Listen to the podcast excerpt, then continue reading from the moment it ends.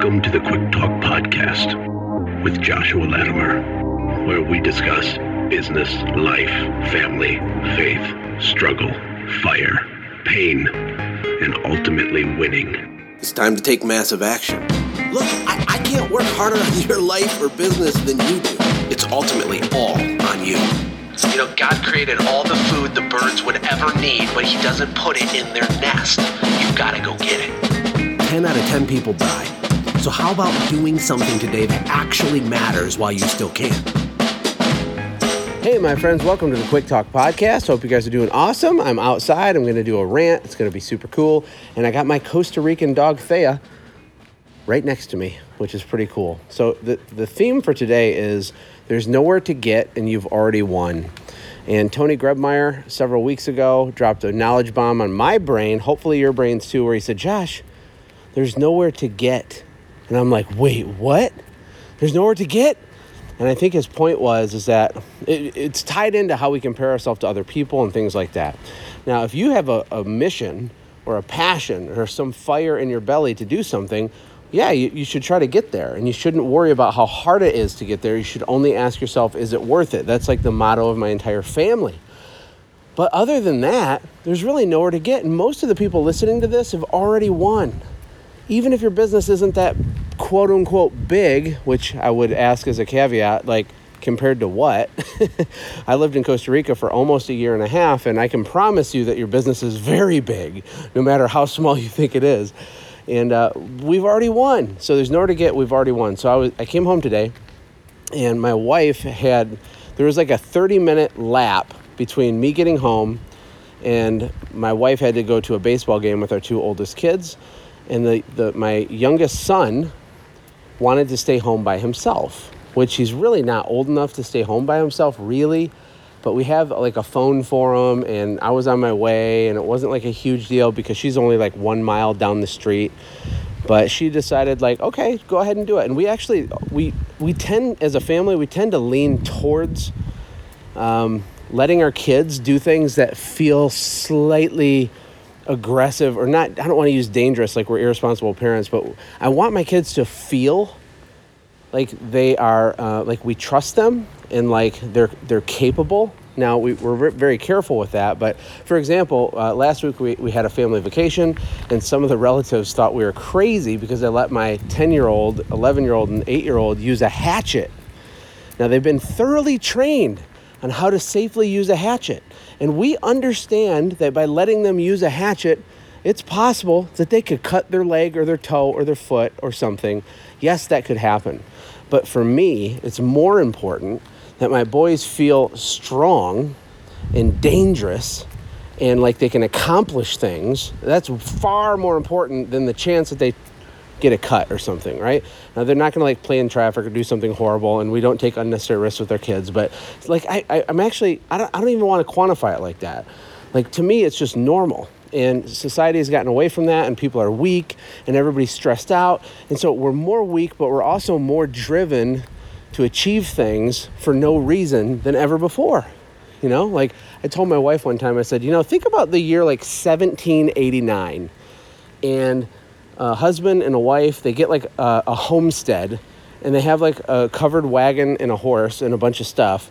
And they get to their homestead in the spring and they have to do everything. They have to clear the land, they have to build a structure to survive in, they have to get food, they have to not die. And if they don't accomplish that before winter, they're pretty much gonna die, at least if you're in a colder climate. And like, how tough were people back then? How much grit did it take? And I understand the life expectancy back then was like 43, I think, for males. So I'm not saying I want that, but I want that mindset. And I want that mindset for my kids. But then you fast forward to today, and people are like super weak. They're passive. They're intellectually weak. People need a safe zone if, if they hear an argument that they don't like. That people get triggered. You see all this stuff online. People are triggered. They're offended at words and microaggressions. And like the fact that that phrase even exists is like terrifying to me, right? And I don't want my, I want my kids to be the opposite of that. I don't expect perfection. In fact, I expect the opposite, and I celebrate the opposite. I'm not trying to beat them up for not being perfect. I'm cheering them on for trying stuff. When they like stub their toe and they're hurt, um, I'm cheering them on for trying to do the thing that caused them to stub their toe. Like, that's crazy, way to go. Like, you're strong. Like, hey, I'm sorry your toe hurts. I that was a really weird analogy, but I don't know. I just think that there's nowhere to get and you've already won. And for me, that resonated. And I'll wrap the story up with this. I, uh, so my youngest son was home by himself. My wife texted me and she said that he called her to ask permission if it was okay for him to have a dance party by himself. I, I like peed my pants dying laughing when she sent that, right? So he's eight and he's in this house by himself and we don't let him play like on his tablet or go on the internet when he's by himself. So he could read books or play with Legos. He can't go out of the house. He just is in the house playing for half an hour until dad gets home. And he's sitting there thinking like, what should I do right now? And one of the thoughts that came into his brain was, oh my gosh, I should totally have a dance party by myself. And I want you to think about that and how that that's why I feel this sense of gratitude like, ah, there's nowhere to get. I've already won. I have a kid that thinks it's awesome to have a dance party by themselves. You know why that is awesome? Because because it is it's self-evident. He's not trying to impress anybody he's not trying to do anything.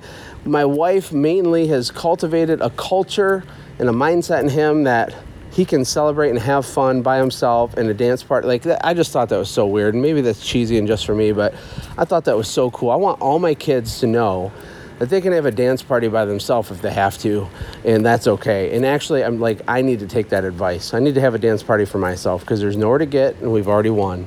And hopefully, that's an encouragement to you. Um, and we're going to buy this two acre parcel across the street from our property. We have around 23 acres. I think it's like 22 point something acres. I always round up to 23. I don't know, I'm an optimist, but there's a couple acres for sale across the street. Now, I don't need it. I don't have any like use for it, but it came for sale. And I'm like, well, geez, like, I don't want someone else to get it. It might not be available for 20 years or something. I might as well just grab it, right? So I'm talking to this lady and I took my kids over there and we were walking through it. It's like 2.3 acres. It's all densely forested and really pretty. and the kids were so excited. We don't even need this. Like we, we have tons of acreage, but they're like thinking of the possibilities and they're like, we're gonna build a we could build a tree fort right here, Dad. We could build a shelter. Oh, Dad, Dad, Dad, we should put a cabin over here. Like look at this view over here. Dad, we should blah and like they're casting vision and they're having fun, like they're embracing it. And I love that about our life, as weird as it is and as stressful as my life is, many times. My kids have some vision, man. And I think that's really cool and they didn't get it because uh, I try to be perfect in front of them. They get it because I do crazy things and I, I take risks in front of them and I tell them the, the truth like hey this might not work. Or hey we need to make a sacrifice right now so we can you know buy our dream house and pay cash for it and do all this stuff. And they they kind of get it but like as they're watching me start a business and do a thing or I start a podcast and do a thing like they've participated in all the things that I do because I'm very open with them and they've seen it. And even though they're young and they don't totally understand it, I can promise you I'm not going to stop being like I am. And I'm not going to stop being transparent with them because how cool is it for them to see their father and their mother take, well, what hopefully is intelligent risk and sometimes win and sometimes fail, but have dance parties either way throughout that journey. Like, how powerful is that? How big of a deal would that be? So, if you're feeling down, you've already won, dog. And if you're feeling like uh, stressed out, just push pause. You're good. It's going to work out. Okay. You got this. And I love you all. Sorry for the inconsistency in some of the publishing of the podcast. I have lots of super secret magic awesome sauce happening with my company that's really, really important and taking a lot of my bandwidth. All, I, I can't even tell you. I can't tell you, but hopefully I'll be able to tell you some things soon that are very exciting. And I love you all. I appreciate you all. I also got some super mega epic, mega, mega epic iTunes reviews that I am going to read on the air just to honor the people that took the time to type them out.